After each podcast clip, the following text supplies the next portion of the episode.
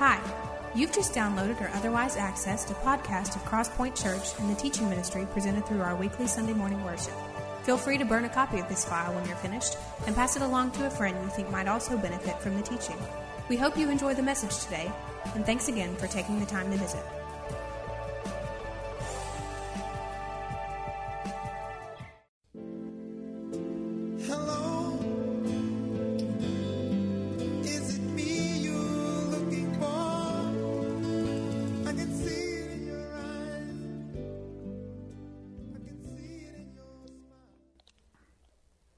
Can you know that what you've seen is what you're supposed to see?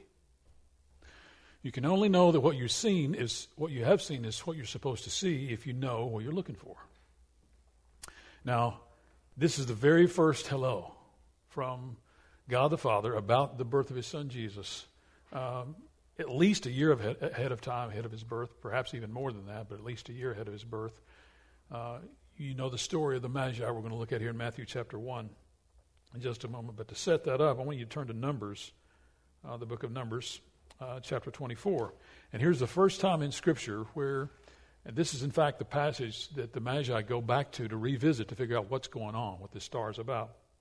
And it is, in fact, God's invitation to man. His very first invitation to man is to the Magi here and uh, in, in Numbers. And so we're going to look at this invitation of his asking them, Can you see me, in essence?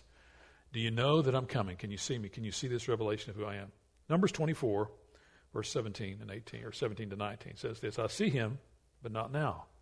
I behold him, but not near. A star will come out of Jacob, a scepter will rise out of Israel. He will crush the foreheads of Moab, the skulls of all the sons of Sheth. Edom will be conquered. Seir, his enemy, will be conquered. But Israel will, go, will grow strong. A ruler will come out of Jacob and destroy the survivors of the city. This is his invitation from the heavens.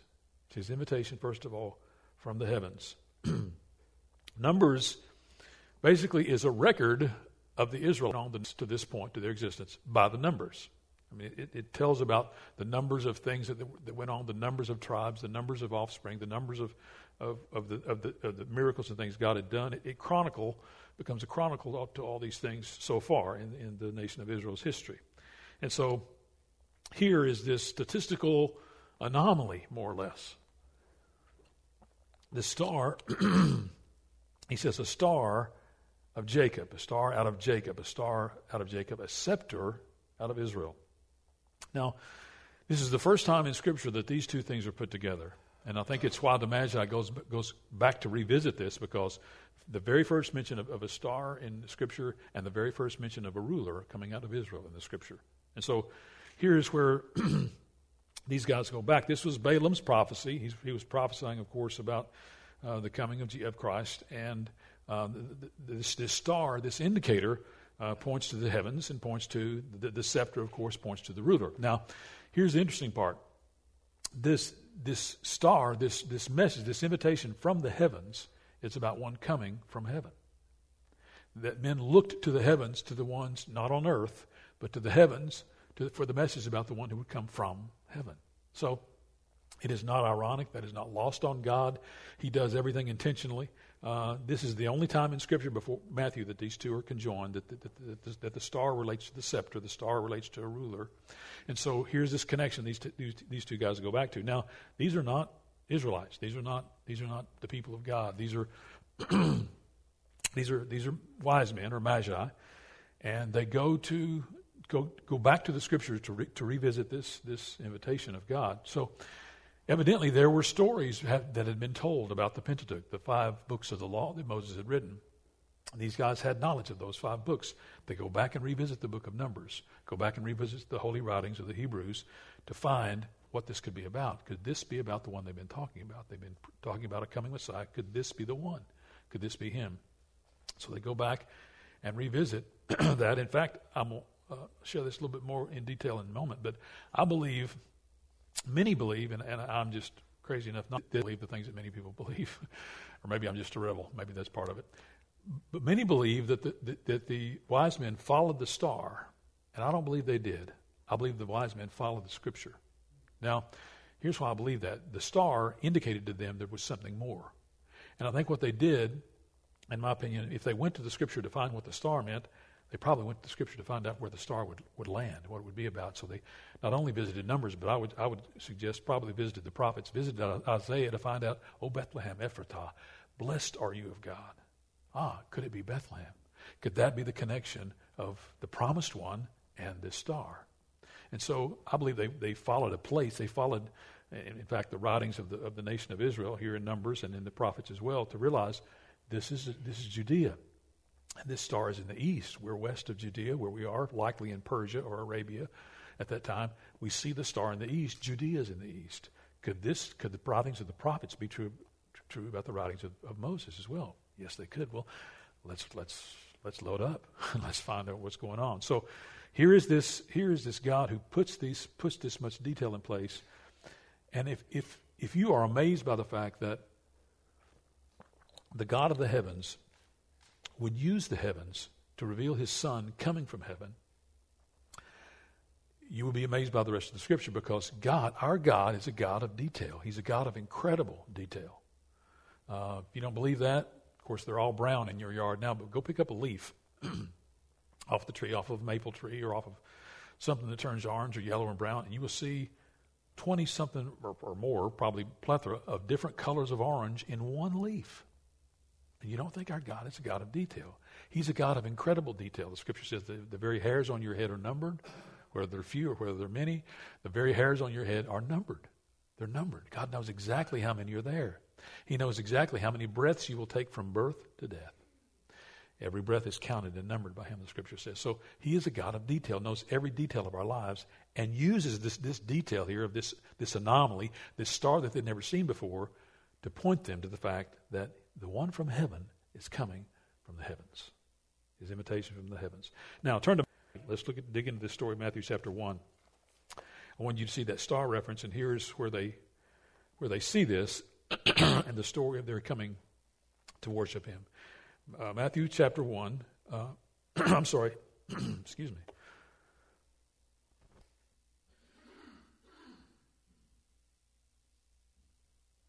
Okay, hopefully that got it.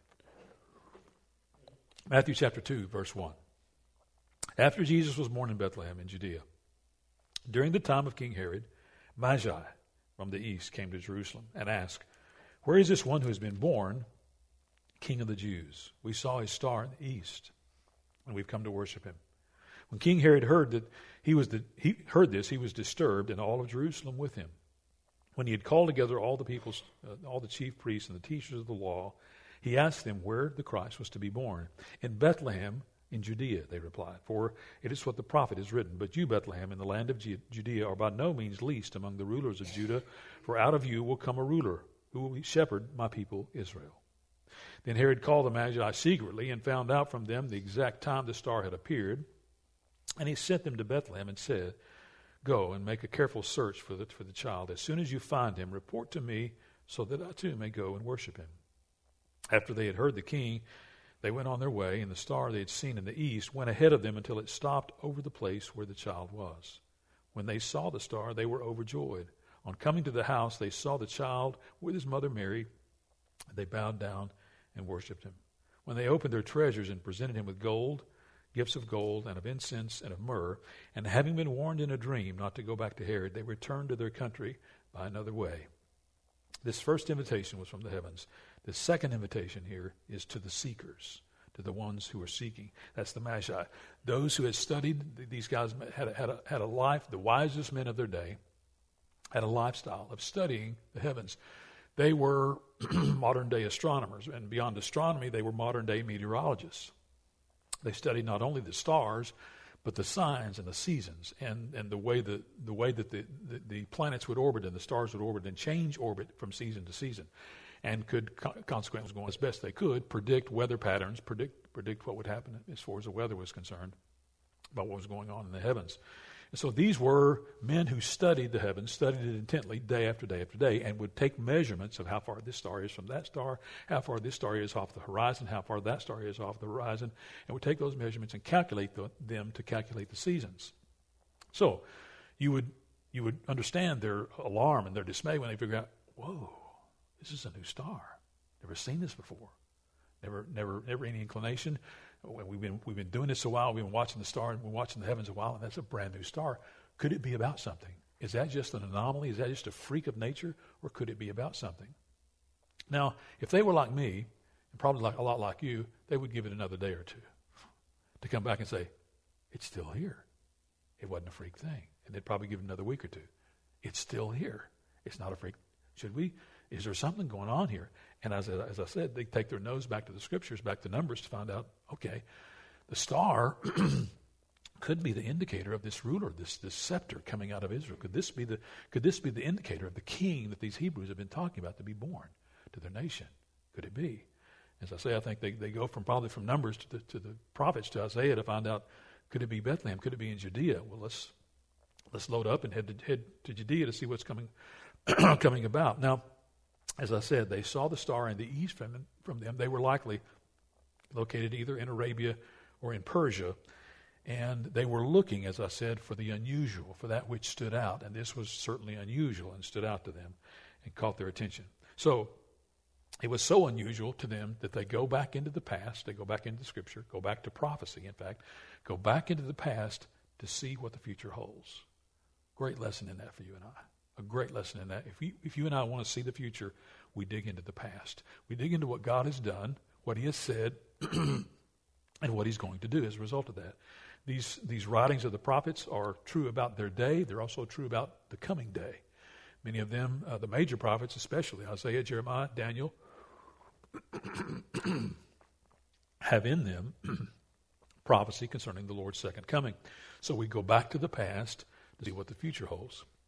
These were wise, men who knew how to do that, go, to go back and revisit the past to see what the future has to say. They're seeking something unknown, yet the future, and finding it in the past, referencing what, they, what they've already known. so, whether, whether it's to know Christ personally or to know Him more deeply, you and I need to revisit the very same things they re- revisited. They took their nose back to the Scripture, back to the original writings, and said, okay, where is God in this? Can we find Him here? Um, it is you've seen it on bumper stickers. You've seen it in the in the in the uh, stuck in people's yards on little banners, and they stick it there because it's true that wise men still seek Him. Wise men still seek the truth and still find the truth in the ways and places where the wise men have always found the truth, and that is getting the nose back in the truth of, of God's Word, the truth of Scripture, to realize, hey, this has something to say to me, not only for today and not only for yesterday about what God did, but for tomorrow, what God's doing today, what He's going to do tomorrow, what He's going to do at His coming again. It is past, it is present, it is future. It is an ever relevant book. Is it true of history? Yes, it has truthful history to it as well. It is great to be studied, but it, it should also be applied and learned and digested and lived in the sense that the God of yesterday is the God of today and He's the God of tomorrow, if that's true, and it is. If that's true, then I can trust tomorrow because of what I've seen yesterday. I can trust His hand ahead of me because of what God has done behind me, what He has done before me, what He has done through me, what He's doing in me today. So God can be trusted tomorrow because of what He's done in the past and what He's doing today. Um, and that's that's true. Wise men get that. Wise people get that. They understand that. And if you and I are wise, we'll seek that. Listen to how, how Paul puts this in 1 Corinthians. Where is the wise man? Where's the scholar? Where's the philosopher of this age? This is 1 Corinthians chapter 1, verses 20 to 25. Has God not made foolish the wisdom of the world? For since in the wisdom of God the world through its wisdom did not know him, God was pleased through the foolishness of what was preached to save those who believe. Jews demand miraculous signs and Greeks look for wisdom, but we preach Christ crucified. A stumbling block to Jews, still is today, and foolishness to, to Gentiles still is today. But to those whom God has called, both Jews and Greeks, Christ, the power of God and the wisdom of God. For the foolishness of God is wiser than man's wisdom, and the weakness of God is stronger than man's strength. Poignant way to put the very thing that these wise men understood and got to figure out okay, if we're going to figure out how to find the king and consequently maybe worship the king. We're bringing gifts. They planned to do that ahead of time, you see. If we're going to find the king and worship the king, let's go back to the book about the king. Now, these weren't followers of God, these were pagan men, yet knew enough, even in their pagan nature and their pagan beliefs, to know I need, if I want to find out about him, I need to go to the source of who he is and what he's about. Great lesson for you now today. If we're going to know him more deeply, serve him more faithfully, and walk with him more intimately, we're going to have to get in this book and find out what he has to say to us, about us, and for us. It's true. It was true then. It's true now. His invitation was from the heavens to these guys. His invitation was to them as seekers. They were seeking and digging, wanting to know, is this the one? Is this the promised one? Could this star be related to the promise? And it was. Thirdly, though, this invitation, this hello, was not just from the heavens and to the seekers, but it was to come and give themselves in worship. To give of themselves in worship. Look at verse 11 of Matthew chapter 2. On coming to the house, they saw the child with his mother, Mary, and they bowed down and worshiped him. They opened their treasures and presented him with gifts of gold and of incense and of myrrh. Now, the commonly held belief, and you probably have a nativity scene in your house with three, wise men standing in front. Could have been three, could have been more. We don't know that. Could have been two. But, it, but it, there, were, there, were, at least three gifts, so we assume there were three wise men. We don't know the numbers on that, that exactly, but they probably, being wealthy men as well, traveled with an entourage. So they weren't by themselves. They probably had servants who traveled with them to, sell, to see to their meals and their food and, and their, their luggage and their transportation. So there was probably an entourage that rolls up to this house. Not literally rolls up, but riding, riding uh, either, either horses or, or, or camels. There's this entourage that rolls up to this house, and can you imagine Mary and Joseph? Excuse me, is this the place of the king? We've seen the star, and we've come to worship him. So here, here, they, here they, they roll up, and they've journeyed, as I said, for, for at least a year, maybe perhaps even more than that, but for at least a year, uh, because here, here is Jesus out of the, out of the stable and in a house. Uh, and and, and at, at, at here at, in a fixed location where, where Mary and Joseph were living at the time in Bethlehem. And so they, they said, We've seen this, they've seen, seen the star and have come to, to do one thing. And the one thing was worship. To give of themselves, to give of their resources in worship. Now, let's look at the two ways they did that. They did it, first of all, by submitting. They bowed down, the scripture says, and worshiped him. Now, here were the most learned men of their day, the most respected men of their day.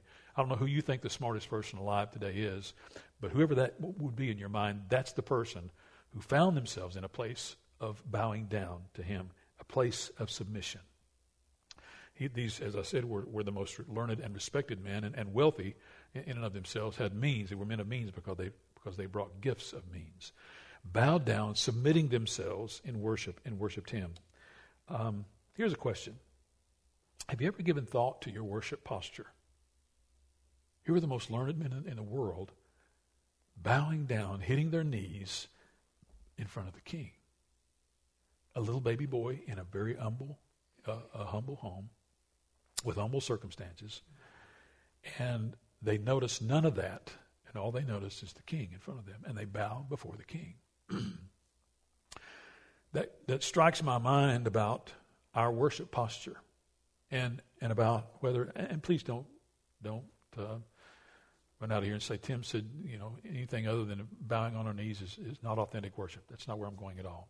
But these men found themselves in a place of submission, really in a place of obedience. I, I, I, would submit to you that God was in that place. And they found themselves in the presence, not of just a baby, but in the presence of God. And submitted themselves by bowing in front of him. And I would submit probably the, the entire entourage when they see these three or four or five or how many ever there were, these wise men, these magi, I bow down to the king. I, can you imagine? Whoa. What are these guys doing?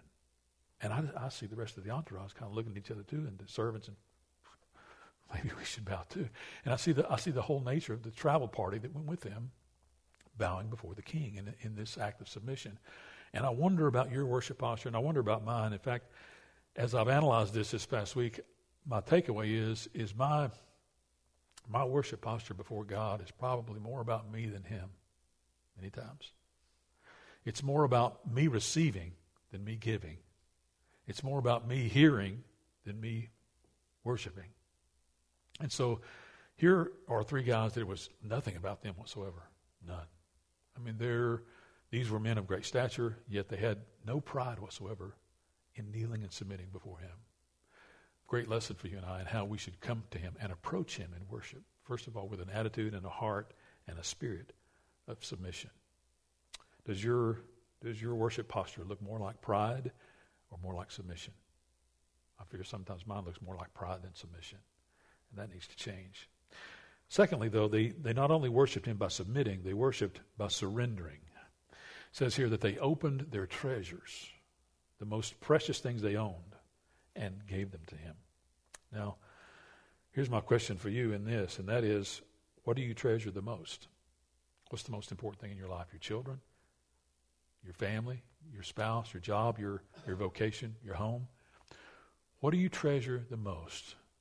These are the most precious things these guys, these guys owned, and they willingly and, and even, I think, anxiously uh, gave them and submitted them to him. The most precious things they brought with them uh, gold, incense, and myrrh. And I think that's what God calls of us and yet even demands of us is the most precious thing we own. And here's what I would ask whatever that is to you, if it's your kids, if it's your family, if it's your vocation, are you willing to release it? Are you willing to let it go and lay it in front of Him to say, it's, it's yours? In fact, it never belonged to me anyway. I've been acting like it does. I've been acting like it's mine, but it's never been mine in the first place. It never belonged to me anyway. This always belonged to you, and I give it back to you. Whatever that is, that's most precious to you. That's what he's calling us to do in worship, is to submit that, to, to, to, to release that, to surrender that back to him. Submission and bowing down, surrendering and giving the most precious thing we own and laying that at his feet as an offering. Um, that's what a true worshiper does. A true worshiper searches, a true worshiper submits, and a true worshiper surrenders. It searches for the one to worship. And that's what these guys had done diligently. And probably, in fact, even before they left home, they searched and navigated things for probably a period of months, I would say. Before they even made a, made a plan, they, they mapped things out. They looked at the scripture. Okay, here's the star. Here's the promised one. Here's what the prophets call about, uh, uh, speaking about this, this city of Bethlehem that's in, that's in Judea. Those, both of those are east of us.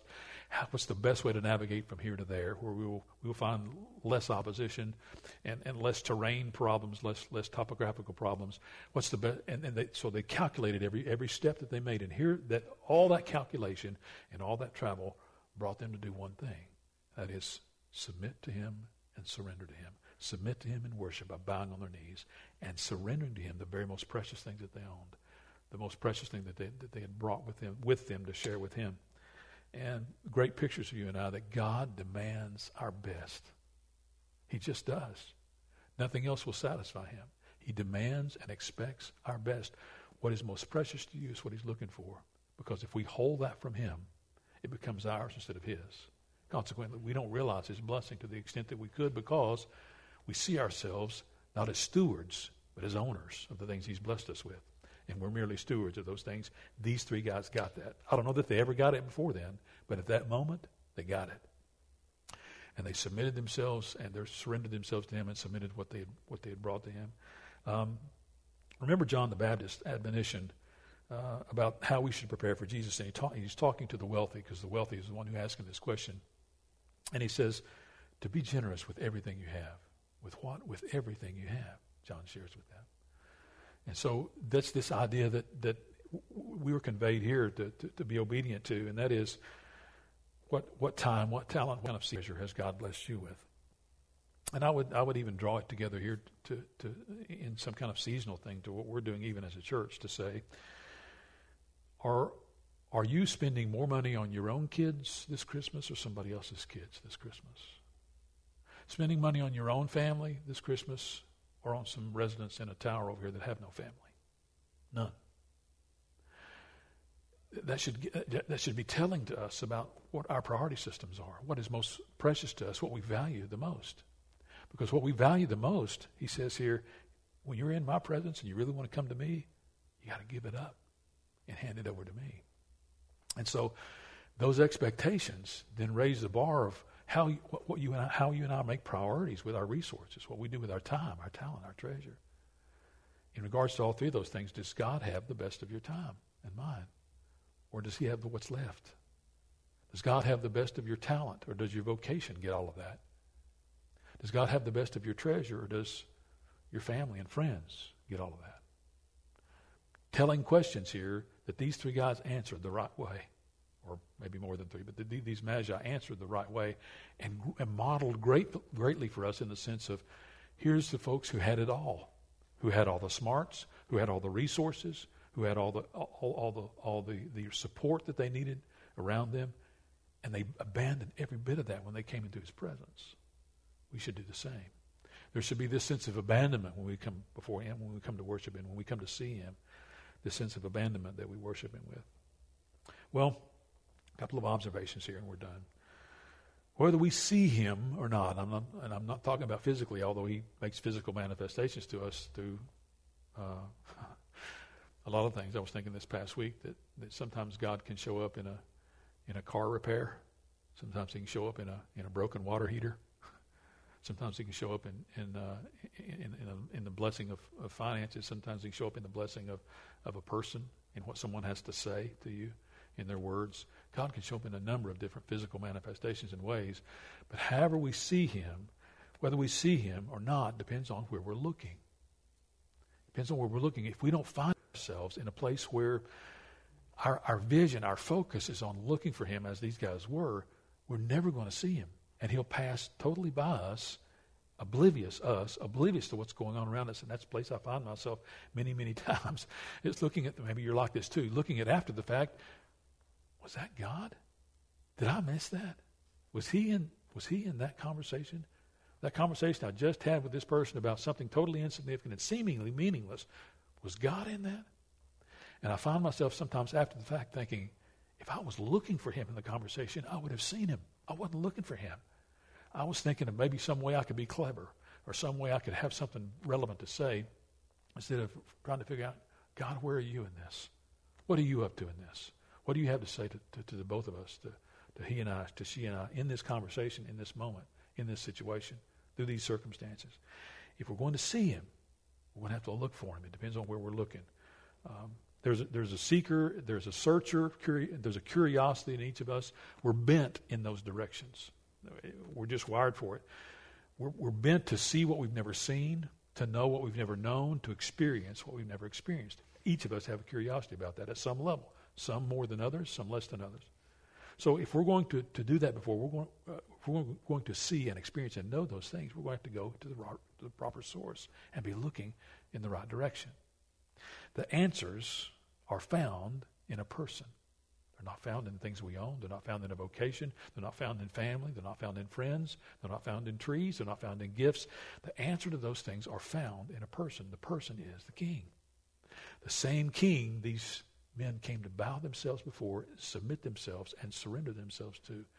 The answer to those truths, to those questions that we're looking for, to the curiosity, to the search, to the seeker, the answer, the solution is found in the person. It's found in the King. If you're here today and you don't know him, you've come to the right place. Great, great opportunity today for you to pray to receive Christ. We'd love to talk to you after this, after we're over with about how to do that. If you never, if you never met him personally, but he invited these men to do those very things by way of a star. He invited them to worship. He invited them to see what they'd never seen before, to know what they'd never known before, to experience what they'd never experienced before. He invited them to do that with a star. A star. Can you? Eh, in essence, he met them where they are because he noticed the things that they noticed every day and said, if I stick a star there, they'll see it. They'll understand this is the significance of that. That's, it's no accident that that's been, been put in place. So he invited them with a star. What's he, what's he saying to you and I today? The same invitation today exists. It just exists in the form of this book. It's the most revelating, most startling, most eye-opening thing people will ever read. Yet we think, I don't get it. I don't understand it. With the Spirit's help, we will. With the Spirit's help, we will. It, it is a spiritual book. Is it full of history? Is it full of poetry? Yes, it's full of that and more. But it is a spiritual book, and to be understood and gleaned from, we have to lean on the Spirit of God to guide us as we read it. And He will if we ask. He will if we ask. He's inviting us to the same opportunity to seek Him, to submit to Him, and to surrender to Him. Submit to Him who we are, to bow before Him, to surrender Him to things that are most precious to us, and give those to Him. He's calling us to that. Can we see Him? Can you see Him there? Depends on where you're looking. Next week, can you hear me? Next week's invitation, he asks, Can you hear me? We'll see how he reveals that to folks.